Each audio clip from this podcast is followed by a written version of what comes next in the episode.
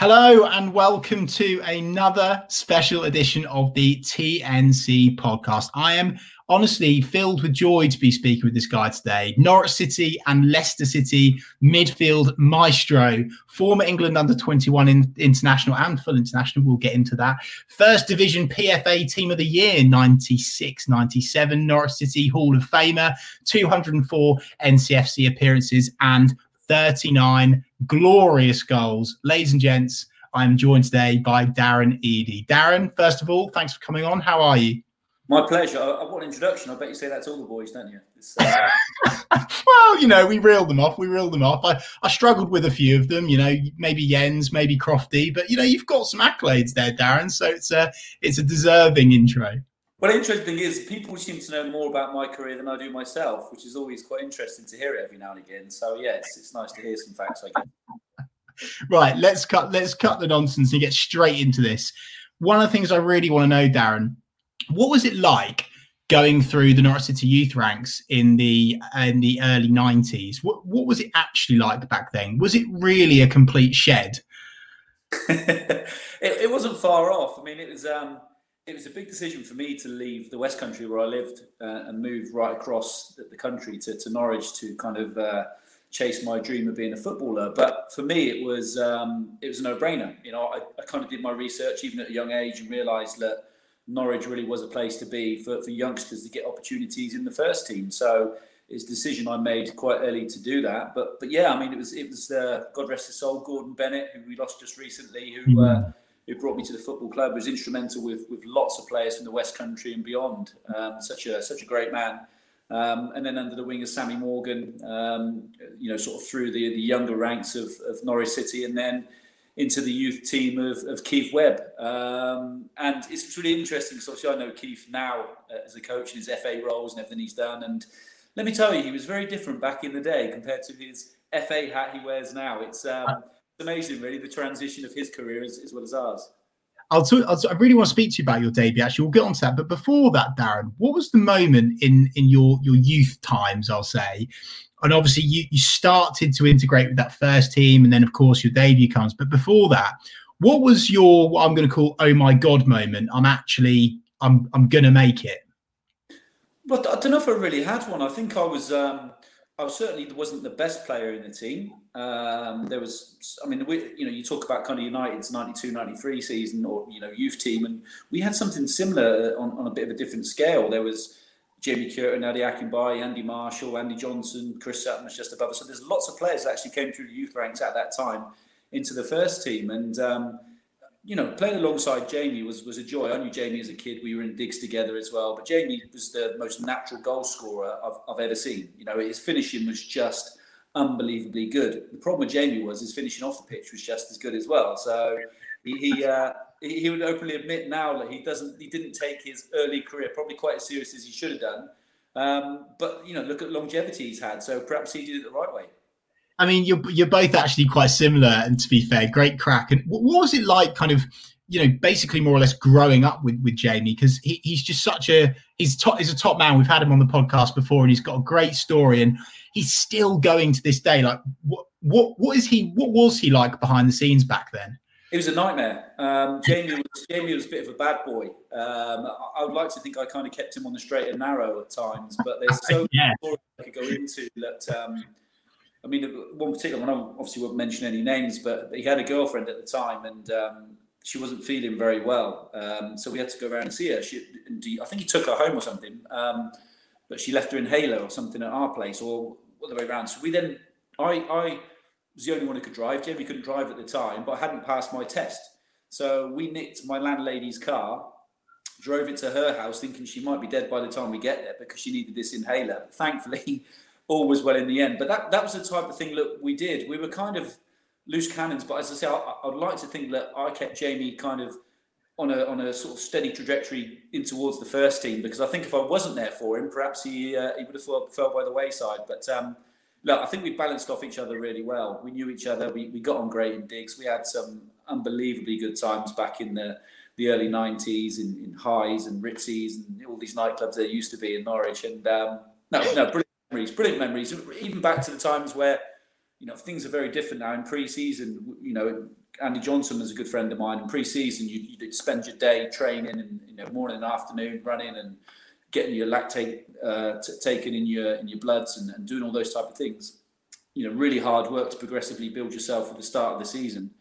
And um, we would then go down the pub in the afternoon. We'd go to the Bell in, in Norwich and have a few pints. So things have, have certainly changed a little bit. Um, but you know that was that was the culture then, I guess. That was the way we did things, and, and that was the way we, we managed to relax and and uh, kind of progress into the first team. But yeah, I mean, brilliant brilliant memories of, the, of those times, particularly with that that age group. It was uh, it was a good group. Well, um, if you're listening or watching to this, be sure to make sure you're following the Talk Norwich City social media accounts because we will be holding Darren accountable to that accusation, and uh, we'll be tagging Jamie, and we'll see what Jamie Jamie says himself in response to that. He knows. Don't you worry about that. Okay, okay. Um, so moving on now to um, the what I think could be the biggest debut, arguably. I mean, that I know of for a Norwich City player. September '93, Vitesse Arnhem. You you actually start your first game for Norwich in the UEFA Cup. How just talk me through rather than that game, the moment kind of leading up to that and who told you and, and how did you feel because to me that's just uh, like off the scale like how did you handle that well i honestly had no idea virtually up to the, the day it happened um, i've been training with the first team for a while um, sort of previously not not too much um, and i knew this game was coming up um, I was 18, uh, and, and I think uh, I think I'm still the youngest debutant for Norwich um, at, at, the time, and particularly in a game like that, I never thought I'd get anywhere near the squad. Um, so, I remember Mike Walker calling me in and saying, "You're, you're in the squad tomorrow night," and I was just eh, just disbelief, I guess. There was there was no fear though, because I was an 18 year old kid and I'd never experienced mm. that before. I didn't have any expectations of what it would be like. So, for me, it was just about the excitement of being involved with the first team for the first time little did I actually believe I'd get on the pitch and, and, and get some game time. You know, I, I thought it'd be like a modern day kind of, um, uh, you, know, uh, you know, debutant now where you, you have to be on the bench for probably seven, eight, nine games before you get any time. But literally, mm-hmm. I was on for the last 20 minutes in, a, in the first, the Cubs' first ever European tie. And it was, um, it was amazing. You know, I look back on it now and look at some of the teams we, we obviously beat in, in Bayern Munich and, and played against in Inter Milan and, one particular reside memory I have is, is is standing in the tunnel at Carrow Road for the second leg against Bayern Munich, and we'd obviously just beat them away from home, which was, which was just unbelievable. I, know, I don't know, it's weird. And when my career kind of went downhill from then on, it was weird. It was uh, bizarre. So we, I was standing in the tunnel at Carrow Road against Bayern Munich, and I'm, I'm then we sort of stood there to come out, and then they're walking down the tunnel. And then stood next to me in the tunnel as we're just about to go out is Lothar Matthäus, who just won the World Cup as captain only a couple of years earlier. It's like it's just it, you, you, look around and it is a bit of disbelief. But again, I had no fear. I, I, had no. I had respect, but I had no respect in a sense. Like it never phased me at all because I was young and I had no expectations of actually just how big this was. I was going to ask you that, Darren. Like, was there element of, of nerves? Because as I'm as I'm saying there, like you're sitting and and you know, hopefully, none, no offense taken. You're not the biggest lad, right? Don't mean is in physically, but you're in great shape now, but it's in height. And now you're chucked in, you know, your debut's there. You, as you said, you're lining up in the tunnel, um, and you've got these huge German lads there. Was there not an element of you just absolutely shitting yourself? Like, be honest with me. Um, I think there was um, certainly nerves and anxiety about the occasion, but I wasn't. I wasn't shitting. I just couldn't wait to get going it was really that feeling of, of I, I, felt I belonged, but that that helps from the squad we had around us that made me feel comfortable. You know, I'm, I'm starting as well against Bayern Munich at home up front with Chris Sutton. It's just it's nonsense, and I'm, I'm but you know the, the kind of confidence that was installed in me and Mike Walker from Mike Walker and the players around me making me feel so welcome. It, it, it didn't really bother me, and, and I tell you what, don't let anybody ever tell you you're too small. You know, it's something I, I always used to get as a, as a kid, and you know you look at some of the best players in the world. You know, if, you, if you're good enough, you're big enough, and um, yeah, yeah, it, it, doesn't matter. It, it, really doesn't matter. You just have to be driven and, and um, almost use your body in a different way. You know, you, you, learn how to be smart with your body and not get into those physical battles. And actually, if you're mm. pacey like I was, you know, against some bigger, kind of more cumbersome players, it can actually be an advantage. So yeah, I, I don't ever buy into the "you're too small" line at all.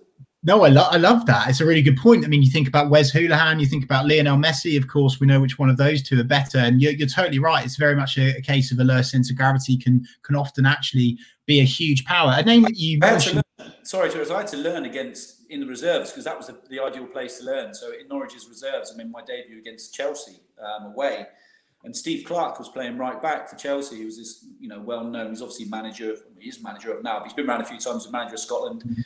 Um, he, he was playing right back, and he absolutely smashed me in the first five minutes. And I kind of knew from then what was required to play in senior football. You know, yeah. and he said to me, "You do that again," because I got past him. He said, "You do that again, I'll break your fucking legs." So it was like, wow, this is what I'm dealing with at this level. It wasn't like youth team where you kind of go in, listen to your manager at halftime, yeah. everybody's friendly, you go out again. It was it was hostile, and that's what what um, these younger lads now have to go out and learn for and learn because you can't get that experience anymore in the under 23s. You kind of need to get out and be around senior football. Speaking of a, of a you, you mentioned a name uh, just a few seconds ago, Darren, and, and a player that I think gives off a similar vibe to what of Steve Clarke perhaps back then, Chris Sutton. I'll be honest with you, I want him on this podcast, but he really does scare the shit out of me. What what is he? At, what was he like then? And is he actually like is he, is he how he is on TV as a pundit? Because he's the kind of guy that you definitely want on your team because he would just absolutely destroy you if you were on the opposition. Yeah, Suts, is a great lad. I think Suts is, a, in my opinion, he's a little bit misunderstood. I, I think um, he's a, he's quite a complex character. Again, in, in my opinion, I think he's. Um, he, people have a little think he's a little bit arrogant. Um, he's quite not. I think he's quite shy at times. I think he's um, has a persona. It's just his manner, the way he is. He's got a very dry sense of humour. He would absolutely right, destroy yeah. you um, and destroys anyone he meets. And I think some people think he's being mean, but he's not. He's just pissing about like like footballers tend to do. So look, Suts is Suts is a great. Well, Suts was my first roomie when I got into the into the first team, and um, I remember going away away from home, and, and I think he was already in the room and went in, and it looked like a fucking bomb had gone off in the room because he was like a tramp. Honestly, whatever he wore, whatever he wore, whatever he did, he looked like a tramp, and he, does, he still does to this day. You know, I, I probably wouldn't admit it, people have worked with Suts. Um, you know, he, he, he, could put on the, the most expensive suit you'd ever seen in your life, and he would still look like a bag of shit. Um, but but that's Suts. But but in terms of a, player to play with and, and to learn off, and actually he was one of those ones that welcomed me into the team and, and give me some great tips and made me feel welcome. Um, he was he was outstanding as a player. It was just brilliant. You know, he could play central defence you know, centre forward. He was he was outstanding, really, really top player. But yeah, tramp. And and went on to have a, a, an obviously outstanding career, winning the Premier League with Blackburn and, and, and beyond. Um, Darren, there's a couple of player questions that I've got in here. Um, one is first of all, who in that Norwich side of '93 when you broke in did you, in your opinion, best link up with? And then also, was there perhaps a player because eh, everyone talks not when everyone says now looks back on that 93 campaign that that UEFA Cup run beating Bayern Munich everyone says Gossi everyone says Gunny but was yeah. there a player in there that deserves more credit do you think well, you know what? That's that's probably the strange thing about it is, I mean, Gossi had a stellar season without doubt. Um, it was just just an unbelievable occasion for him and, and for the football club. But uh, do you know what? The really difficult thing is, is to pick out an individual, and that was what was so good about that team. It wasn't individuals; it was a great team. As much as Gossi took all the accolades for the goals he scored, that team was sensational. Um, it had everything from from defence in terms of Rob Newman, Polston, Butterworth. You know, you had you had Culverhouse, you had Bowen, you had you know, and in the midfield you then had Gossi, Ian Crook, Foxy, um, you know, Dave Phillips, myself, and up front you had Efan Ekoku, myself, Chris Sutton it just had a bit of everything. It was it was yeah. kind of a magical time where you had youngsters coming through, but also lots of experience head. But there was mm. no superstars in the team at that time. They were just all top top players who'd earned the right to be there that just gelled perfectly. And you, you hear about that in teams at times where things just seem to click for them. And that was that season. You know, we had that season where every single player that, that performed in that team did a job. There was no one that let anyone down. You know, Mark Robins was scoring goals. It was just Gary Megson, you know, had that steel in midfield. So there was a team that, you know, I've, I've named probably 15, 16 players there, and every single one of them played a part in that UEFA Cup run. Daryl Sutch was another one. You know, we all Spencer Prior. You know, they keep reading them off, they were just had these seasons where everything went right for them. And I got asked recently about how would the 92 team get on against the one that plays currently for Norwich, who would win? And I'm like, do me a favour. Like, beat Bayern Munich. We've got some credit for that, haven't we? So look, it's a very different era, but but that team for me had everything, had a bit of everything. You know, had steel at the back, Rob Newman's another one. You know, it, it, had, it had a bit of everything, and that that was the part. But I guess for me, positionally, you know, I was a winger. I, I used to run at people. So my debut against Vitesse Arnhem, I played on the left. Come Bayern Munich, I'm playing centre forward to Chris Sutton. So you know that again showed the, confidence that Mike Walker put in me to say, yeah. yeah. got this lad who's 18 you know, I'd rather play him than f- try and fit someone into a position we don't think's right for him. He knew I had a bit of pace and I could run around Suts and, do all the Suts running for him. um, but yeah, it's just it was a, it was an absolute team, and that and that was it. You know, for me, I guess someone like an Ian Crook would always stand out because you know he, pick out a pass any any week, any day such a dreamy Norwich side and such a fascinating insight. And I think you're right. You know, I think looking back at that side, you you look at them and you're right. They, there isn't necessarily. I know Gossi gets the accolade for the goals, right? But I, I just feel like, yeah, you're right. It was actually a collective performance, very much so.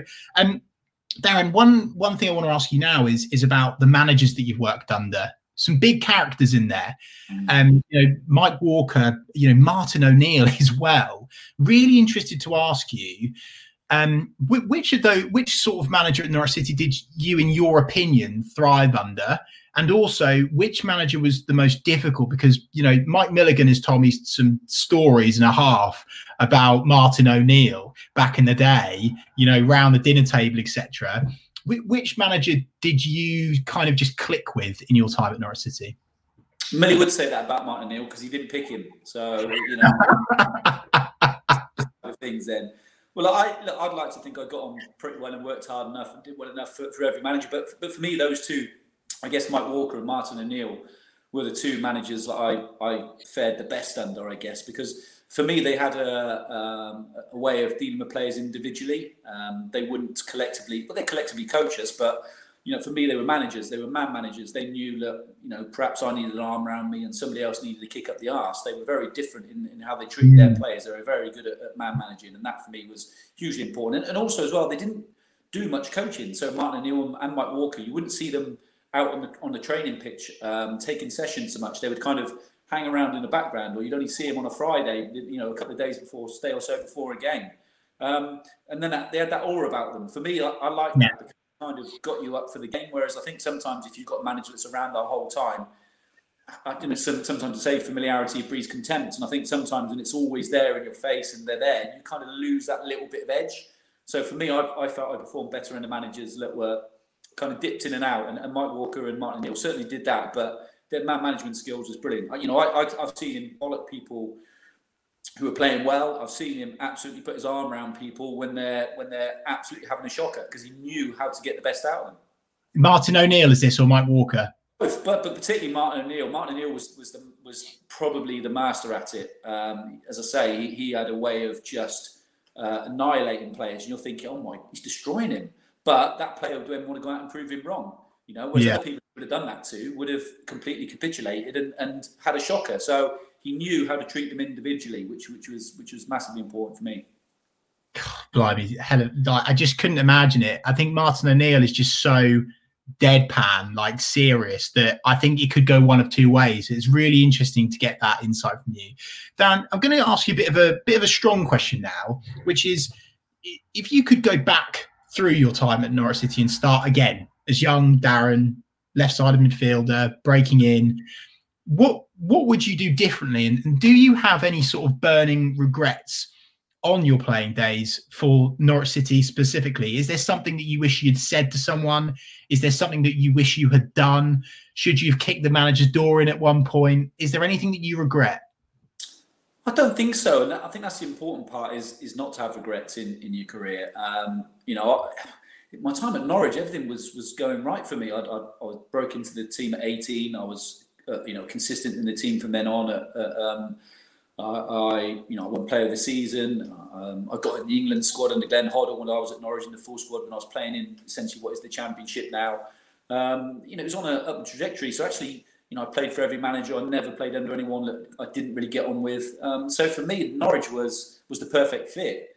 It was kind of all went a little bit wrong when I left Norwich, or, or things, you know, sort of turned a bit more tricky then. But for me, that was I wanted to play in the Premier League. You know, as much as I love Norwich, and I didn't want to leave. You know, I've often talked about this. I didn't want to leave at the time, but um, circumstances meant that, that I had to essentially. So yeah, difficult time, but um, yeah, Norwich, no no regrets whatsoever. I, I can't honestly, I can't think of one. I, I really can't though because you shouldn't have any regrets in, in let, let, never mind football in in life full stop darren. And we'll get on to your departure in just a short moment because um, i'd really like to unravel some of that information actually. But before we go there you mentioned his name. It's like you've done this before. You're good at this media business. Glenn hoddle we've all seen that picture of, of you and him. England scored 97 and you said it as well. You know we were in second tier at that stage. Was, and I don't mean this in a rude way, but because of the fact that we were in the second tier, was there an element perhaps of you in perhaps some imposter syndrome? Did you did you feel like you were there and you were going to stay there? And what was it like being in the England team? Because there was some huge, like massive, massive players in that squad at that time. What was that experience like for you, being in the second tier? Yeah, well, you talk about shitting yourself. I, I, did at that time because I say I was in I was in the second tier and, and getting called up, and I, I, was called up late into the squad um, originally, and went up and meet them, and uh, they'd all been playing golf that day, and you know, back in the nineties, you can imagine what kind of state they were in when I got to the nineteenth hole. Um, but that was, you know, you're talking about it was it was Beckham, it was Scholes, it was Shearer, it was Gascoigne.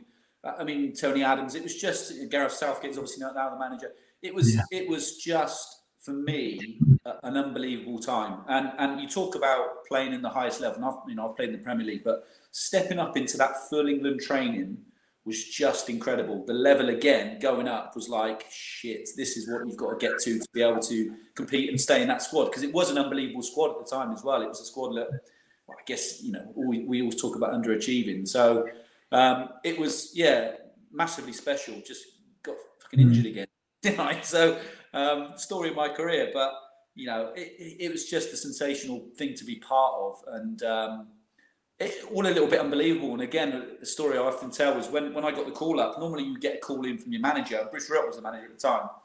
Normally, you get called into the manager's office, and he said, "Oh, congratulations, you've been called into the England squad." You're going to get a phone call from Glenn Hoddle, whoever's the manager at the time. You know, well done, blah blah blah blah. I didn't have any of that. I got a phone call on my mobile phone. Bearing in mind, mobile phones weren't that you know great in those days in the early 90s. They were I didn't often have that many calls. I probably had about 10 people on my phone. And the number comes up and I didn't recognize it. I okay. didn't recognize the number. I thought, well, I wouldn't answer it. So I didn't answer it. Then it rang again and again. I thought, I better answer it. So I answered it and I said, oh, hello. And he said, oh, hello, is that Darren? I'm like, yes, yeah, it is, yeah. And he said, it's, it's Glenn Hoddle here. And I went, yeah, fuck off, and just put the phone down. And, and no. Yeah, because I thought it was just one of my mates taking the piss because I never thought of anywhere near the squad. So I, I told him to F off. Um, he then this phone call rang again and again, and I'm thinking, no, it couldn't have been, could it? And it rang again, and I'm thinking, do I leave? Oh, I forgot, I'm gonna have to answer it. So I answered it again. He went, no, it, it seriously is Glenn Hoddle, and you can imagine I was apologetic.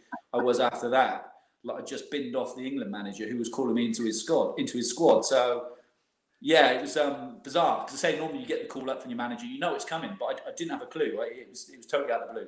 I bet you he made he made you do some extra runs when you when you joined the squad for that for sure. Well, you talk about great players. I mean, he used to join in training as well, and um, you know, you talk about the level of the standard. Even him in that age when he was then, when he was he was pinging balls about for fun, and, and I was struggling to keep up with him because he was that good. Speaking of pinging balls, put balls about for fun as well. You speak about the the players in that England squad. Two names that that really really stand out for me there: Paul Scholes, David Beckham what was it like sharing the turf with with those two lads? Like, just I, I yeah. just I cannot fathom it that you've done that. It's just absolutely incredible achievement. Yeah, it was um, again bizarre. I think looking back on it now, and that was that era where it was quite clicky. So, and I think you've seen players come out and talk about it in, in yeah. years about how it was. And Dean Ashton's openly talked about how he felt a little bit uncomfortable, and I felt exactly the same. As I say, I turned up late to the squad, and um, you know, I was from little old Norwich, apparently, you know, this championship club, and I've just been called into the England squad. And there's very different characters in in that squad at the time. And I remember going down for breakfast. So we I went to the to bed in the evening, went down for breakfast in the morning, still shitting myself because I've just turned up to this squad.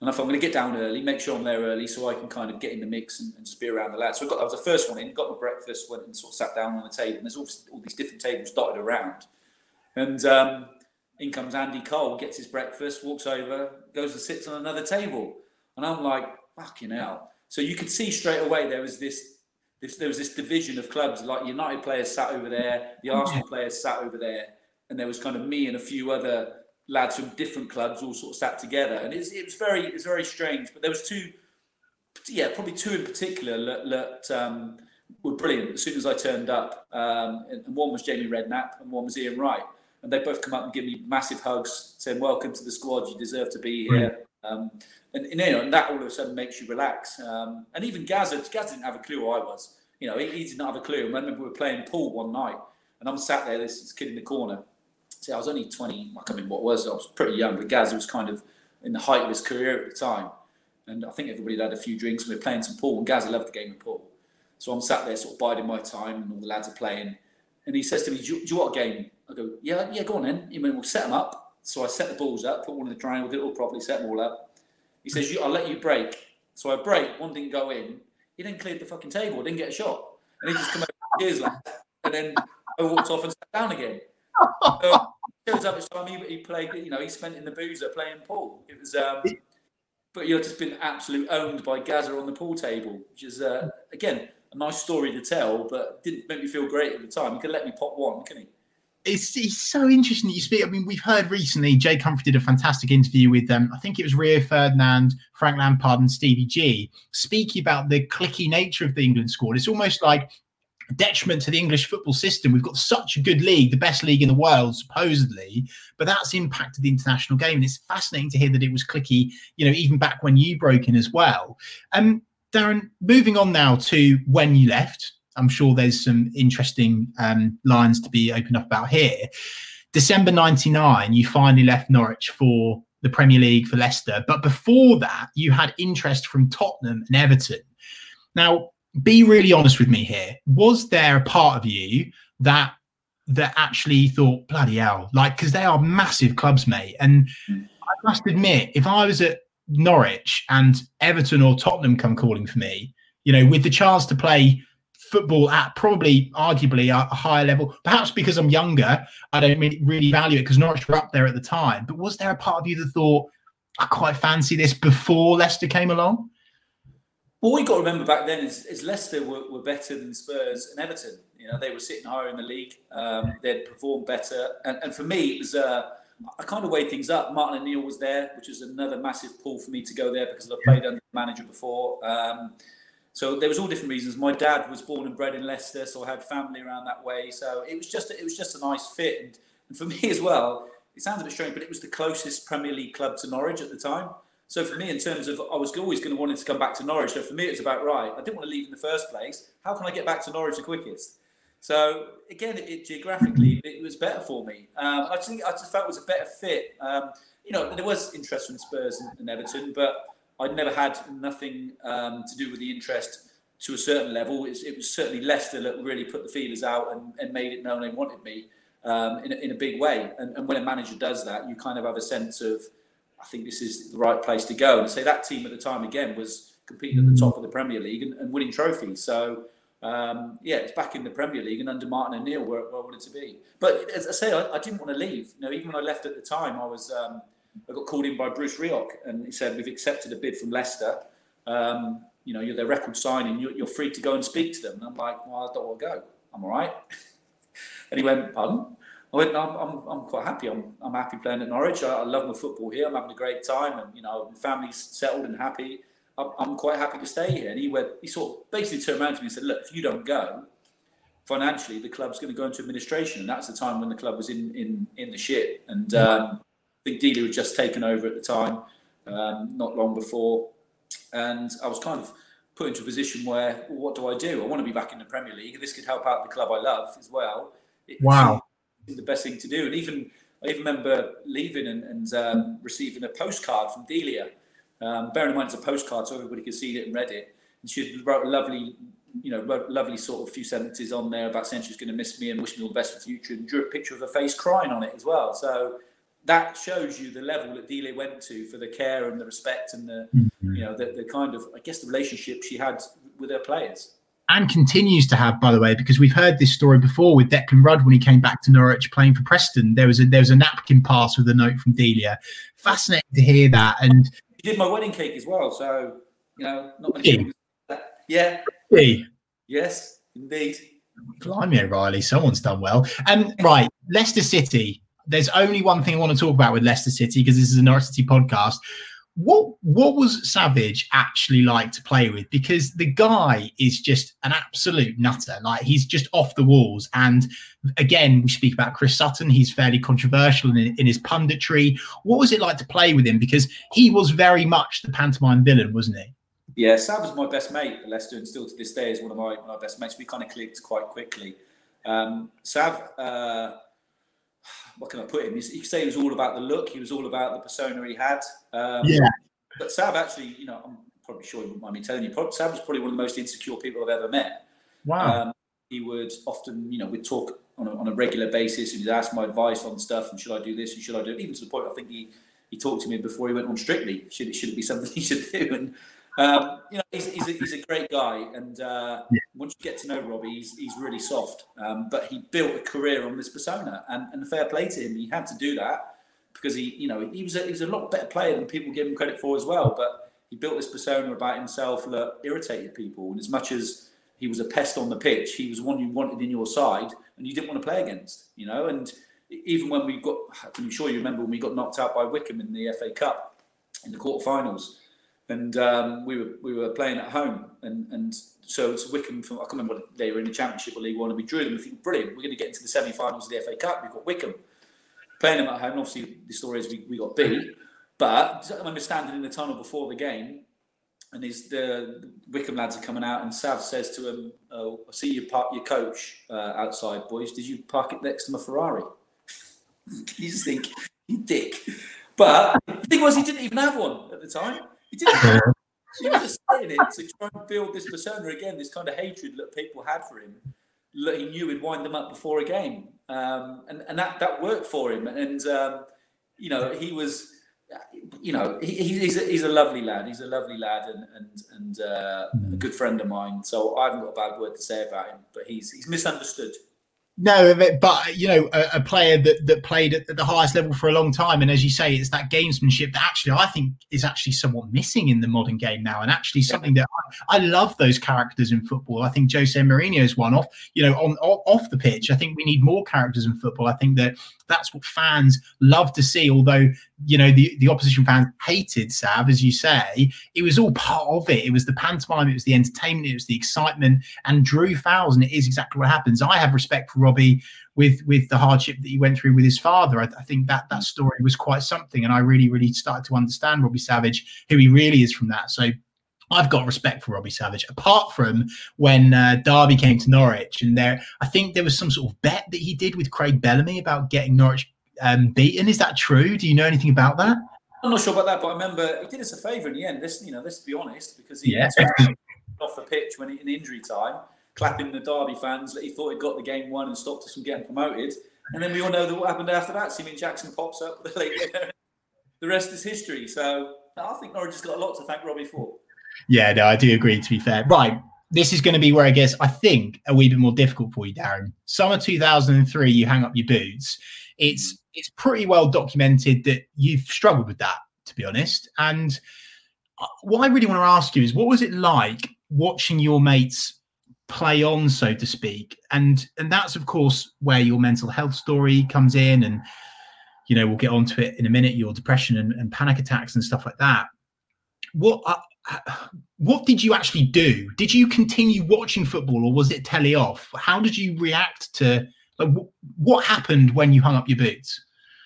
Well, I mean, first of all, I, I mean, I'd had a few operations at Norwich, um, and that continued in my time at Leicester. But I yeah. always back from them, so I always felt no matter what I had done, I was I would get back from it. So to wake up um, in a surgeon's recovery room, um, and normally you get back to your room and they, you know they'll come in and see you later, and you have a bit of a chat. When I woke up, something was very different about it because the physio was there, my wife was there, uh, the surgeon was there, I think my agent was there at the time, but there was more people in the room, and all of a sudden you start to think, what's going on here?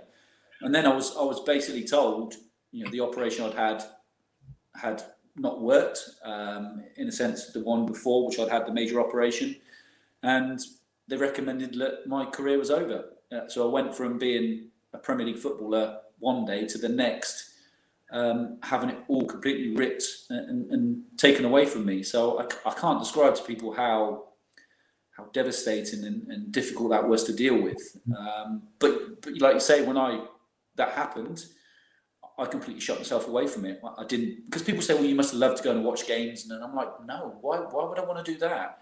Know, it's the thing I love doing the most. And I'd say to you, Chris, whatever you love to do the most, and Norwich City, going to watch Norwich play football. You know, people say, "Well, you can't do that anymore," but you can watch your mates doing it. You're like, no, yeah. So it, it, was it was devastating, and not only it was just it was the smells at the grounds, the sounds, any kind of reminder of my my playing career. Like I couldn't do the thing I'd done from the, the time I you know I was born. Essentially, to have that taken away was was absolutely devastating, and and took me to a place where I completely lost my identity. I didn't know what I was, where I was, what mm. time it was, and so it was a, it was a really difficult period for me. What yeah, and actually, this is a really interesting point. I've obviously like done a, done some research before this, Darren, and, and you were quoted once saying, "Being a professional footballer is like being in a goldfish bowl. You don't know about any, you don't know about anything else in the outside world." So, for me, when I listen to that quote, and then I and then I hear about you, just literally, basically, the telly is turned off. You're off.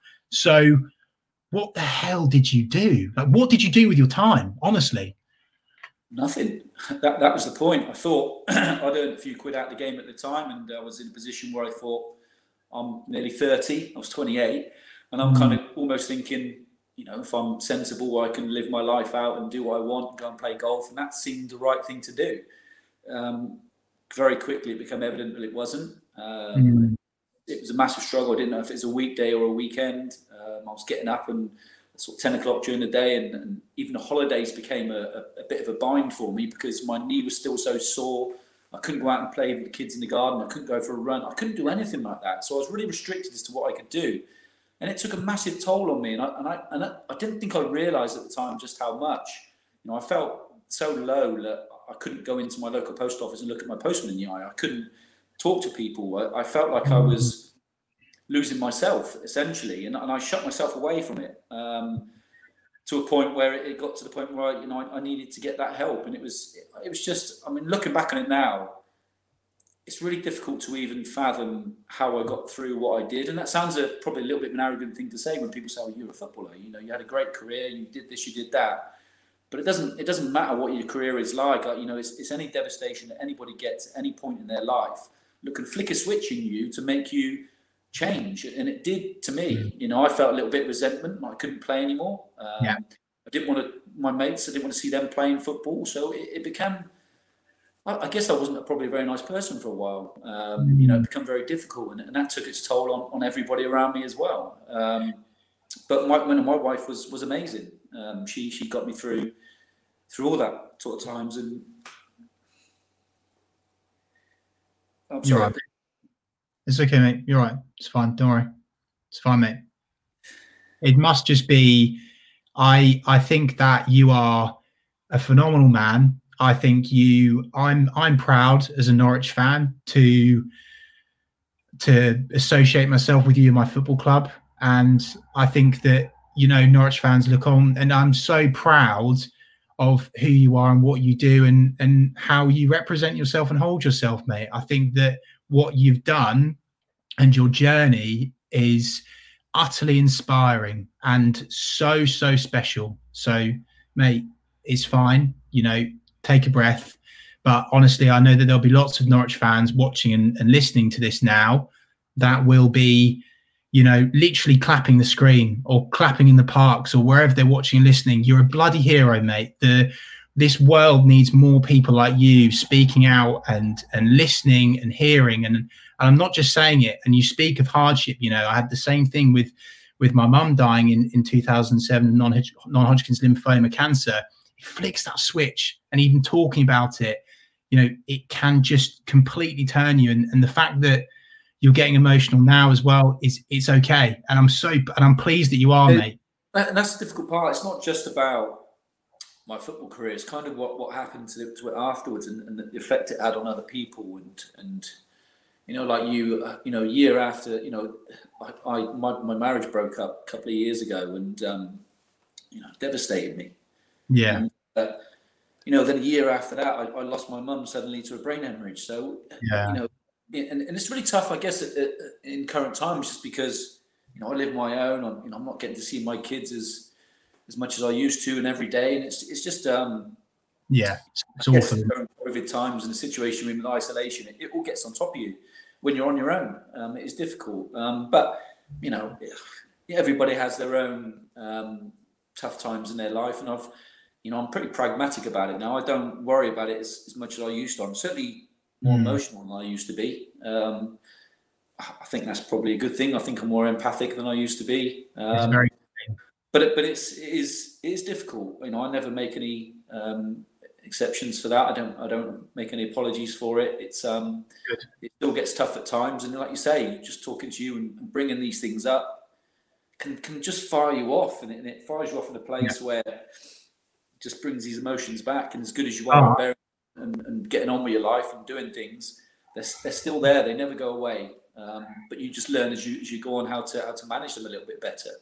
Exactly, and I'm so pleased you brought that up, Darren, because part part of this podcast, I'll be very honest with you, I actually wanted to get you on this podcast more to talk about this subject than football because of you know what you do and continue to do and how you help people. And you know i think you raise a great point there. You know it just like that it, you, you can you can change. And it's so important to speak uh, speak out. It's show it's so important to show emotion. It, it's so important the blokes do this and have these conversations because if not it will eat away at you inside. And one of my questions to you darren is a lot of people say you know talk and i think talking is good.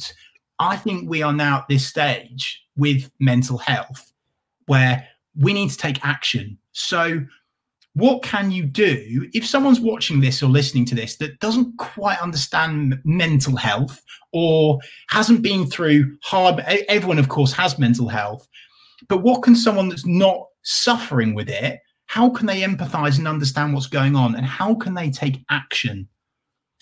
I think it should be an understanding of it. Um, i think it's too easy to dismiss um, and, and, get on with your own life which is great but i think it's um, so admirable just to ask people if they're okay. Um, because a lot of time they still will say they are and, and they're not, you know, and, and it can be the quicker you get the help, the quicker you seek help, and the quicker you start talking to people, the lot easier it is to deal with. You don't get down to the depths that I did, you know, a while back, you know, a long time back. So it, it's um, it's difficult to understand when you've not been there or you've not had a family member that's been through it. I think it's it is difficult, but yeah there's a lot more awareness around it now, and, and people are talking. And I think for me, uh, one big thing I did a big thing with Stephen Fry recently, which you, you may have seen, which was just amazing. Brilliant. Brilliant. Um, and, and, he talked about how we, we, with Motor, and I said to him about you know it's, it's, easy for say easy, it's easy for Stephen Fry to come out and talk about it. It's easy for me to say it because people will listen because of our persona and the, and the kind of you know look, Stephen Fry, Stephen Fry. I'm going to when he speaks, I'm going to listen. Yeah. So for me, it's about how do those people who are who are, I guess, in everyday jobs and, and, and feel they're just an everyday person in life, you know, the, the worries that they have, you know, the same as mine. You know, there may be mm. different causes, but the same worries I have. How do they speak out? Because they're worried about their jobs. How's it going to affect their job if I show some weakness? If I if I need to talk to someone? Yeah. But you you you got to, and it, and it helps. And and everybody's understanding. You know, I've not met one person that hasn't been understanding uh, well, it's one, but I won't talk about that. Um, but there's been, a, but you know, you, you, come across the odd person, but generally people are very, very helpful and, and want to help and, and, caring, empathic people. And it's just so important to make that first step. And it wasn't about for me going to the Samaritans or, or one of these big, you know, entities that are out there to talk to, because for me that was a bit faceless. It was very much, you know, I felt I was being judged. For me, it was about just speaking to someone I knew who would understand me. Yeah. Um, and that was the most important part. It was just going to listen and, yeah. and kind empathise with me. Um, and once you start that step, it mm-hmm. all becomes a little bit easier and, and, and things become much clearer because you understand you're not on your own. Now, yeah, I, th- I, think you're totally right, and you, have nailed it there, Darren. And, and, something that I've noticed since the since lockdown two is the amount of people DMing me saying, "Chris, I'm not in a good place right now," and I'm sure you, because of your work, you've had a lot of people, you know, open up to you as well. I really want to make sure that we use this Talk Norwich platform to to try and help people. So, for anyone that's watching and listening to this right now, that is really, really down. And like the nights are drawing in, it's harder to get out and exercise. It's cold. The COVID fear is is is among us. And I don't mean to be a negative Nancy, but what the reason why I want to say this is what would you say to those people that are alone in their homes right now? What do they need to do? Reach out. Um, you have to. The longer you dwell and you don't, the, the worse it can get. Um, it, it's um, it's easy to say, but it's once you make that first step, um, it really does open the door to to relief and, and, the weight off your shoulders just to be able to say that in the first place that you're struggling. Um, I think it's very easy to not, and it's very British not to. You know, let's stiff up a lip. Whereas I think yeah. know, if you do, you, will be surprised just how many people there are that, that want to help, um, and family member, a friend, and even sometimes just uh, somebody you don't know that well because they listen without. For me, yeah. I, I, like that because they listened without judgment because they didn't yeah. know you that so they, they wouldn't have a, a, side from one area, think, well, maybe you're feeling this because of that way or that way. They would just listen to you and, and kind of really mm. get into the nuts and bolts and understand how you're feeling because of the way you're feeling, not anything else. So it's just about just just speaking out to someone, and, it, and it's easy to say because then you think, well, what follows on next? But everything else does follow on next. Mm. You know, mm. you, you, then go and see your doctor and, and medication, and, and yeah. there's this, this frightened sort of, you know, sort of stigma behind medication, and, and you know if it helps, it helps, and, and it does. You know, it takes the edge off, and, and you don't become a different person. You don't yeah. lose anything. It just helps you get through the period well, you might get through. Darren, if you don't mind me asking, were, were you on medication? Because you've had panic attacks, anxiety. Were you on medication? Absolutely, yeah. And, and mm-hmm. do you know what? The amount of people I'd spoke to who I've known for years and years who openly talked to me afterwards and saying, "Well, I've been on it for years. I've been on this. I've been on that. I've been taking." It, and yeah. I'm like, "Oh my god!"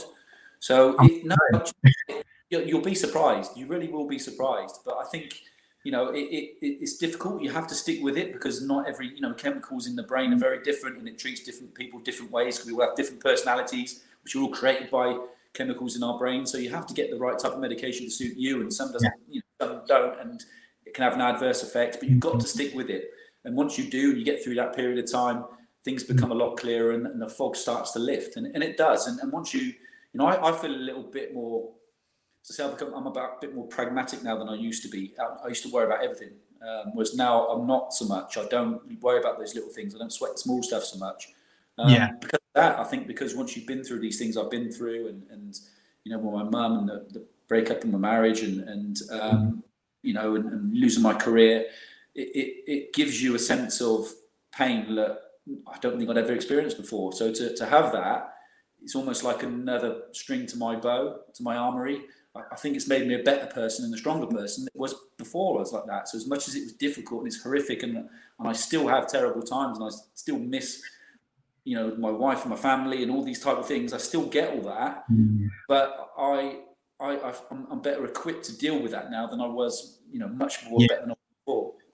I, I, think that's such a valid point. I think first of all, my my my response to all of that, Darren, is you have to want to be helped. I think that's really important because if you're just shut off and closed minded, it's so difficult to to allow people in. And I feel like I can speak because of the experience I've had with my mum. And the other thing I'd say is you speak now. Now you view it as almost another string to your bow. The pain, the adversity that you've been through. I feel the exact way, Darren, because of mm because of my mum passing when I was 14, it's now like a superpower to me where nothing can ever be that bad. So little comments or negativity or or something shit that goes on in my life, it doesn't matter. So try and flip that mentality. It's not, it's a lot easier said than done, of course. Darren, um, one more big question because I've taken you on, a, on an emotional roller coaster. What legacy do you want to leave on planet Earth? I mean, that's a question, isn't it? I mean, well, sorry, mate. Okay. I guess first First, when when you die, what do you want someone to say at your funeral? I guess I just want to say he was a good guy. Um, like it. You know that that's that's enough. I don't want I don't want accolades. I don't want anything. I just want people to remember me as a as a, as a decent bloke. Like I took care of my kids, and I want to be good dad to them, and and and and try and do the right thing. You know, I'm I'm not trying to say I'm I'm some kind of messiah or, or anything. You know, I make mistakes, and I've made a lot of mistakes in my life, and, and I continue to make mistakes. But but I learn from them. I try to learn from them, and, and try and make myself a better person. And I think just wanting to be remembered as, as, as someone who could help others, I guess. That, that, sounds a, that sounds a shitty thing to say. It sounds pathetic, but it's about. I guess it is about doing the right thing and, and, and just being trying to be a good person because kindness doesn't cost anything. And, and I've learned that. You know, I've, there's a lot of sniping going on in the world and a lot of backstabbing and a lot of hatred and you know it, it kind of goes over my head now. Whereas before it used to really bother me. You know, an analogy I used to use was I, when I played football and I'd play in front of 70,000 people, they're all cheering your name. I remember the one that called me a wanker out of all those people. Yeah. And it would bother me. It would bother me so much, but you know those things don't tend to bother me anymore. You know, it, don't get me wrong. You know, the, the bad times and the hard times that I still have occasionally bother me, and, that, and I get upset and I worry about them. But but I, I realise now that they'll pass and, and, and mm-hmm. things will be better. But for me, it's about I guess yeah, I don't know, just just wanting to be a good guy and people mm-hmm. remember me for that. I mean, nobody remembers you know, nobody wants to be remembered for being an arsehole, do they? So I'll go for the, I'll go for the good guy label. Absolutely love that. Thank you so much for opening up today, Darren. I really appreciate it. Just a just one final thing. Obviously, thousands and thousands of Norwich fans watching and listening to this all over planet Earth now. Do you have a message for them at all? Um, on the ball city would be one, first of all. Something more meaningful. But look, look, I think it's um, stick with your club. Your, your, football club is a very, very special football club. I, have come to realise that probably since I finished playing more than I did when I played in it. Um, seeing the people around it, the people who work behind the scenes, I don't think you get to see that so much. And, and, and the fantastic work the football club does, it's, it's an amazing club to be part of because you know, I've noticed this in recent times. We did the, the stuff for the Stephen Fry article and, and, the, and the, piece of him and, and, with other people and working with the football club and the, and the media team. They're very, very good at being in the forefront of challenging stigmas and stereotypes and, and, inviting people in and doing the right thing. And as a football yeah. club, that's something that Norwich City fans should be very proud of because every fan I speak to around the country from other football clubs has great admiration of Norwich City. And that for me is, is key to, to anything. Love that. Darren, thank you so much. And that is it for everyone watching and listening to this now. We really appreciate your time and attention as always. Thank you, Darren, for coming on. Really appreciate your time today, buddy. On the ball city, mate. No problem at all. Thank you very much. And don't forget, if you're listening on iTunes, give us a five star review, not a four star. Don't you dare do that. If you're watching on YouTube, give us a thumbs up and give us a tweet. If you've enjoyed this episode today, tweet Darren, tweet myself, tweet Talk Norwich City. We want to hear from you. What did you think? Let's hear your tweets. Thank yeah. you so for watching. Chris made me cry. No one's done that before. mate, I'm proud you did, and I'm sure Norwich fans will say the same. Thanks very much, mate, and on the ball city.